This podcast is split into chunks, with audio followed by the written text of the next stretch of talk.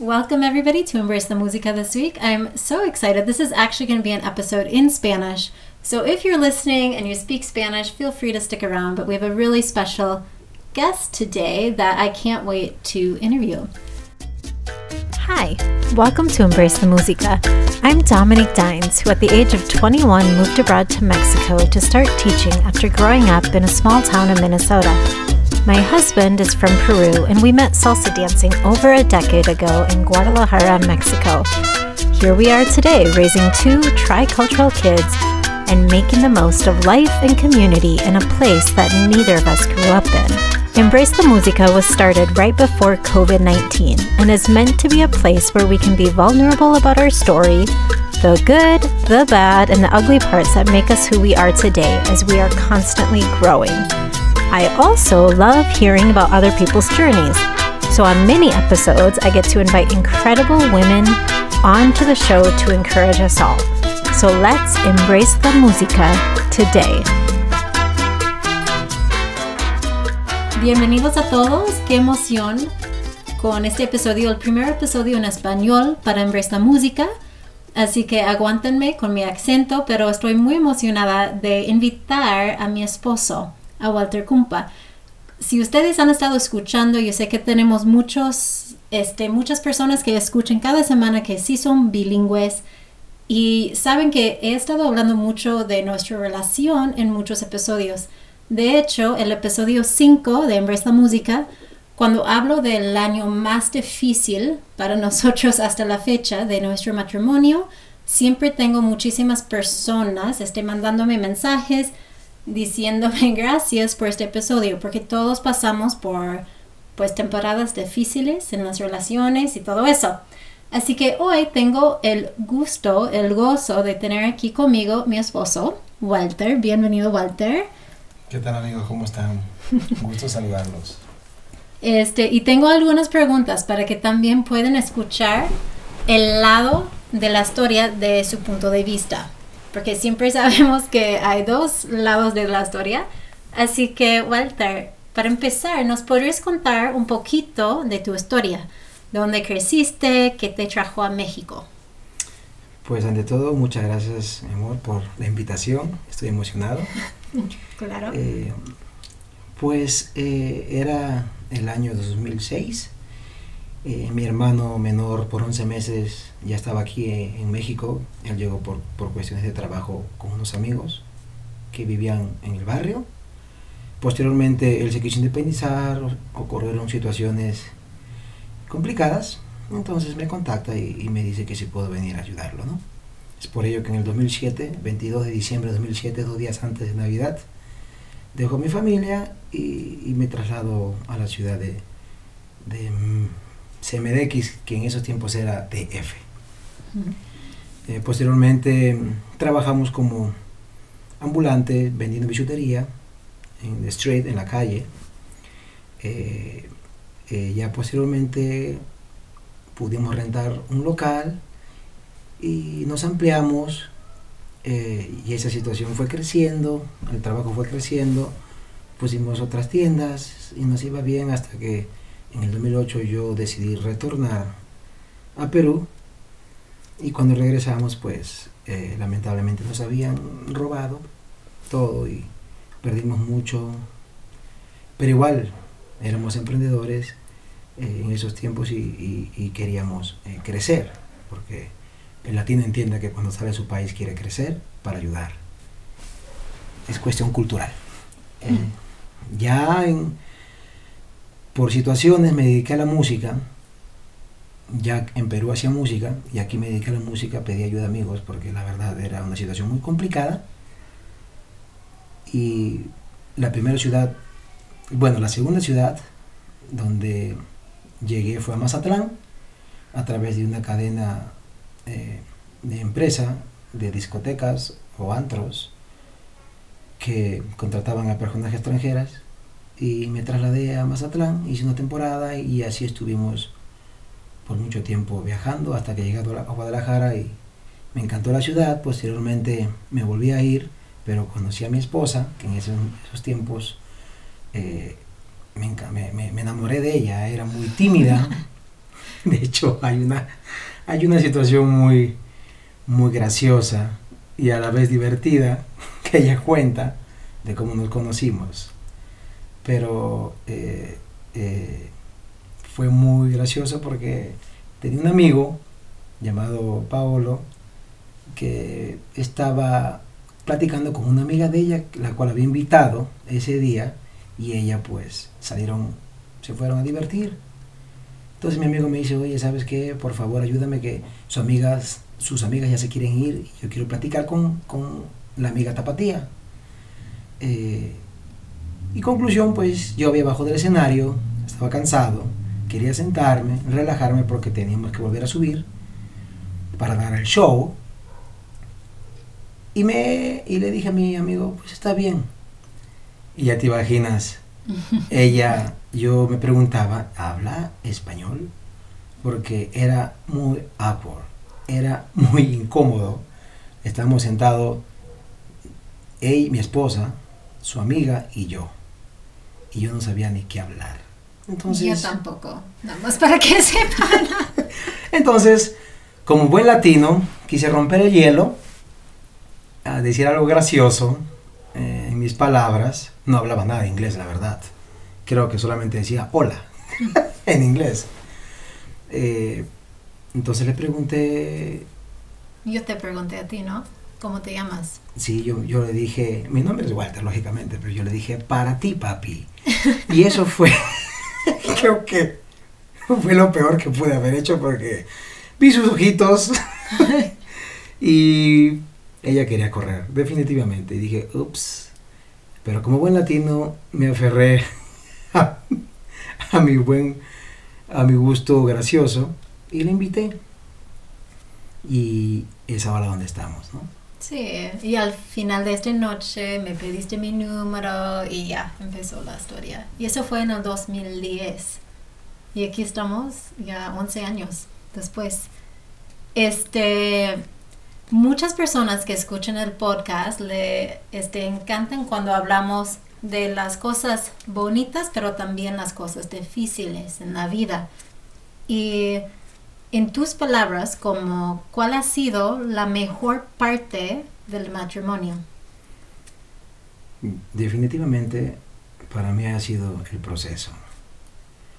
Eh, no ha sido fácil, la verdad. No hablan mucho de esto. Son pocos los especialistas que hablan y las personas mayormente no hablan, pero lo mejor ha sido el proceso. Creo que hoy por hoy nos estamos asentando en nuestro matrimonio. Ya conozco mejor a mi esposa, sé que ama su espacio y ella también sabe que yo amo mi espacio. Necesitamos un break, nos lo damos porque ya pasamos este proceso de, de soltar y jalar, ¿no? Sí, de hecho, yo hablo de eso en el episodio 5, cual ya te conté, ya tú también lo escuchaste en inglés, pero me encantaría escuchar desde tu perspectiva cuál ha sido la parte más difícil del matrimonio. Creo que eh, son diferentes partes. Yo no lo diría difícil, ha sido complicado desde mi perspectiva, pero creo que cuando vienen los niños es muy complicado, porque realmente nadie te enseña cómo ser papá y a la vez esposo y a la vez amigo o a la vez confidente. Entonces es una situación que, que se complica y si eso le sumas muchas cosas se hace mucho más complicado. Sí, no, tienes mucha razón. Este, ¿qué te ha sorprendido en el matrimonio o de ser, tal vez de ser papá? Porque yo sé, obviamente conozco tu historia y me has dicho que en el pasado no siempre pensabas que te ibas a casar, que ibas a ser papá y todo eso. ¿Qué te ha sorprendido esta experiencia? Eh, el poder aprender y a su vez madurar. Creo que yo en lo personal he madurado mucho desde que Dios me bendijo con, nos bendijo con nuestros hijos. Me han enseñado a ser muy paciente. Eh,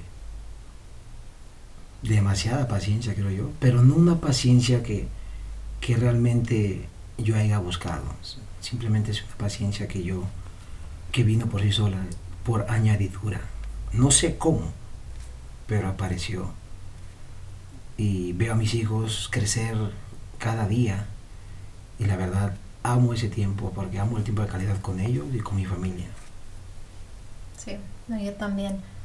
Este, ¿cuáles sugerencias darías a otras parejas? En particular, yo sé que tenemos muchísimas personas que escuchan el podcast que están en relaciones como biculturales o como de dos países diferentes. Yo creo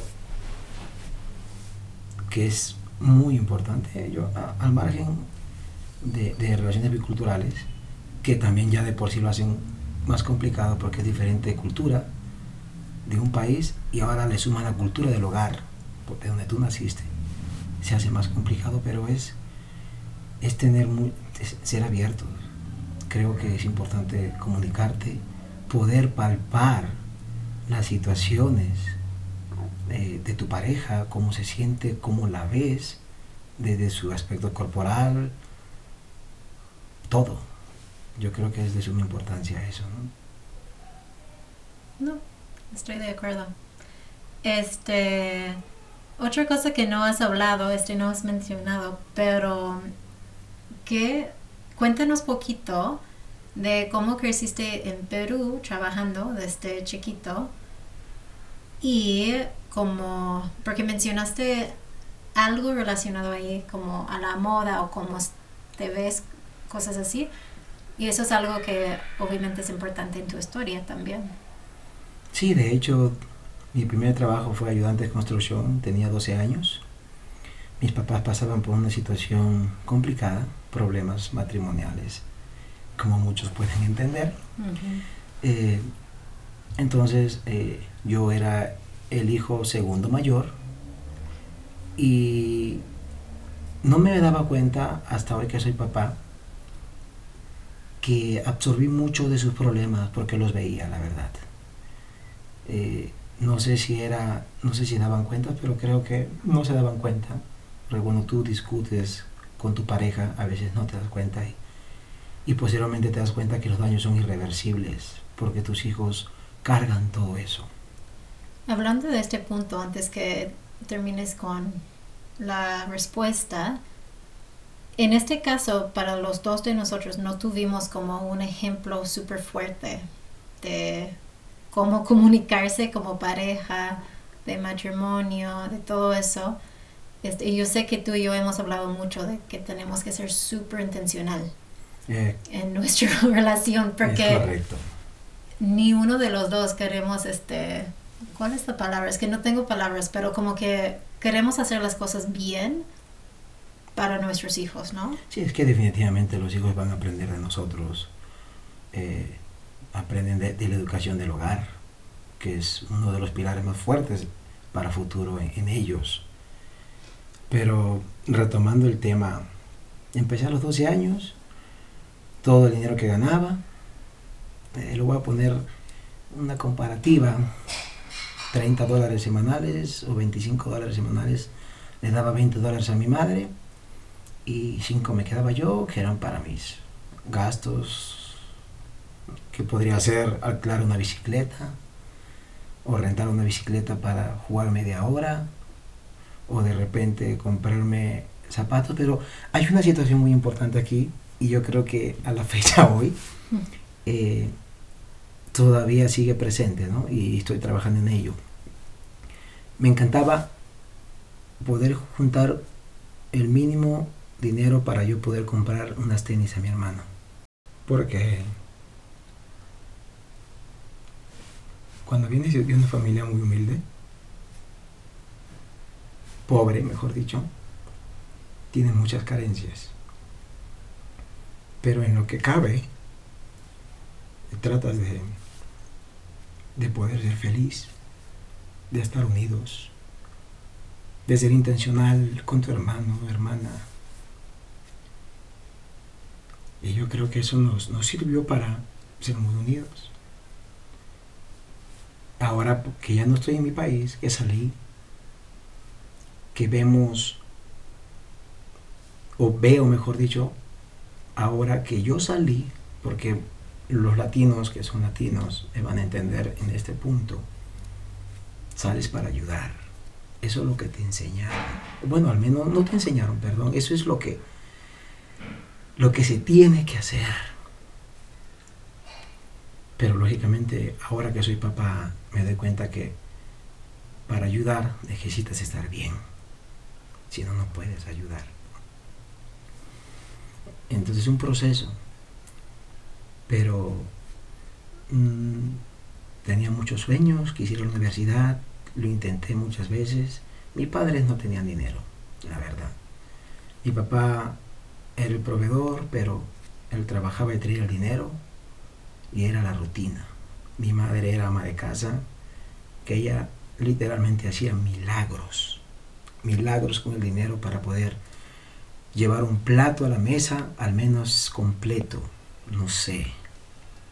Pero esas son las historias que a mí me han marcado, que yo todavía recuerdo y siempre tengo a mi mamá como un ejemplo. Mi papá también es un ejemplo, pero siempre yo crecí viendo a mi madre, cómo ella se las ingeniaba para, para poder proveer en la casa con lo poquito que mi papá podía conseguir. Entonces, y ahora que soy papá, eh, veo esta situación y, y me pongo a pensar, mi padre tuvo que hacer muchas cosas, pasar muchas cosas, de repente humillaciones. Mi madre también tuvo que renunciar a sus, a sus eh, sueños por nosotros. Porque en su, en su momento creo que es por los hijos que uno deja muchas cosas. ¿no? Es. pensando en el punto de los tenis y siempre querer buenos tenis, ¿es por eso que tienes tantos tenis? Nomás es una pregunta. Definitivamente, mi amor. No, sí. No, pero la verdad sí, como es increíble ver tu historia y cómo has crecido y salido de tu país para ayudar a tu familia y ahora verte con los niños hasta estuve pensando hoy en la mañana, como yo, este, pues quería correr, los dejé los niños aquí en casa con Walter y um, nuestra hija, que tiene tres años, quería orejas de gatito. Y yo tenía como una idea súper sencilla. Yo dije, Walter, nada más haz triángulos y ponlos en los, no sé, dos pipe cleaners y ya, con eso. Y me bajo después de bañarme y todo. Y Walter está ahí en la mesa y no está nada más haciendo orejas de gatito, ya tienen cinco coronas y son como de ratón, de este, estrella, de princesa, no sé qué. Pero creo que eso de siempre querer ayudar y hacer más y ser buen papá y todo eso, toda tu historia te ha servido en ese sí, aspecto. Definitivamente. Siempre quise que mi papá, hubo un tiempo que ya cuando yo era un poco más grande, 16, 16 años en adelante, fue una época muy pequeña que pude compartir con mi papá y era algo increíblemente para mí. Era increíblemente algo para mí, pero de niño mi papá estuvo ahí porque él trabajaba, pero no estuvo completamente ahí. Y es lo que yo no quiero que suceda. Eh, creo, creo que yo necesito aprender de las carencias que yo tuve de niño y que ahora soy papá, no quiero que mis hijos eh, vean eso o, absorban eso. Quiero estar presente para ellos siempre. Sí, pues lo estás haciendo muy bien. Este, de hecho estoy pensando, no sé qué piensas mi amor, pero estoy pensando que sería este genial tener un episodio al mes del podcast en cual puedes como compartir este tiempo conmigo. Yo sé que para los que están escuchando, para que sepan, estamos escondidos abajo de una este, cama litera mientras nuestros hijos están viendo una película. Así que tenemos una ventana muy cortita de tiempo para que, pues, en cualquier momento alguien va a tocar la puerta. Pero me encantaría platicar más de esos temas, como de matrimonio, de lo que hemos este, aprendido, porque hemos nada más este, tocado la superficie, pero hay muchísimo más que yo sé día a día que estamos aprendiendo, hasta daría más en la pandemia, ¿no? Es correcto, definitivamente, mami. Definitivamente, en lo personal a mí me ha ayudado mucho. No, y gracias a Dios todavía como me caes bien. Después de todo eso. Thank you. No, no, sí te amo. Este, pero para concluir este episodio, siempre son cortos los episodios. Este, ¿cuáles otros temas te gustaría platicar en los meses que vienen? Creo que es importante eh, que tú seas la transparencia en- entre, entre la pareja en cuanto a sueños, negocios, anyway, de todo. Ujú. Eh, también es importantísimo la sexualidad en la pareja. Muy bien. Y como siempre digo, este, siempre es importante este, bailar, ¿no? Oh, ya. es importante bailar en los problemas, Y reírnos. correcto. Y también bailar o reírnos o jugar en los problemas. Hay que entender que son pasajeros. Son Sí. pasajeros y van a pasar. Y hay que tener demasiado cuidado con lo que a veces el enojo, la ira nos puede pasar. Eh, el temperamento, que es el enojo, la ira, eh, eh, se, se, se pueden manejar, definitivamente, mejor dicho, se manejan con tu carácter. Entonces tienes que trabajar en tu carácter para poder manejar tu temperamento. Eso sí. Y más cuando son dos personas súper apasionadas, ¿no? Ay, no, mami. Tal vez lo digo de experiencia, pero muy bien. Pues muchas gracias, mi amor, por acompañarme el día de hoy con este primer episodio en español. Espero que esos episodios les están animando a los que están escuchando. Nos encantaría saber este otros temas que les gustaría escuchar en español, este de pareja, de familia, de no sé, la música salsa, de las botargas, lo que sea. Este podemos platicar de muchos temas. Pero muchísimas gracias por acompañarnos. Pues muchas gracias, amigos. Thank you so much for listening to today's episode on Embrace the Musica. I truly hope that there was something on this episode that encouraged you, that inspired you, that motivated you, and I would love to hear if it did. So please take a screenshot, tag me on Instagram, share it with your friends, invite another friend to listen. And until next time, with heart and humility, embrace la música.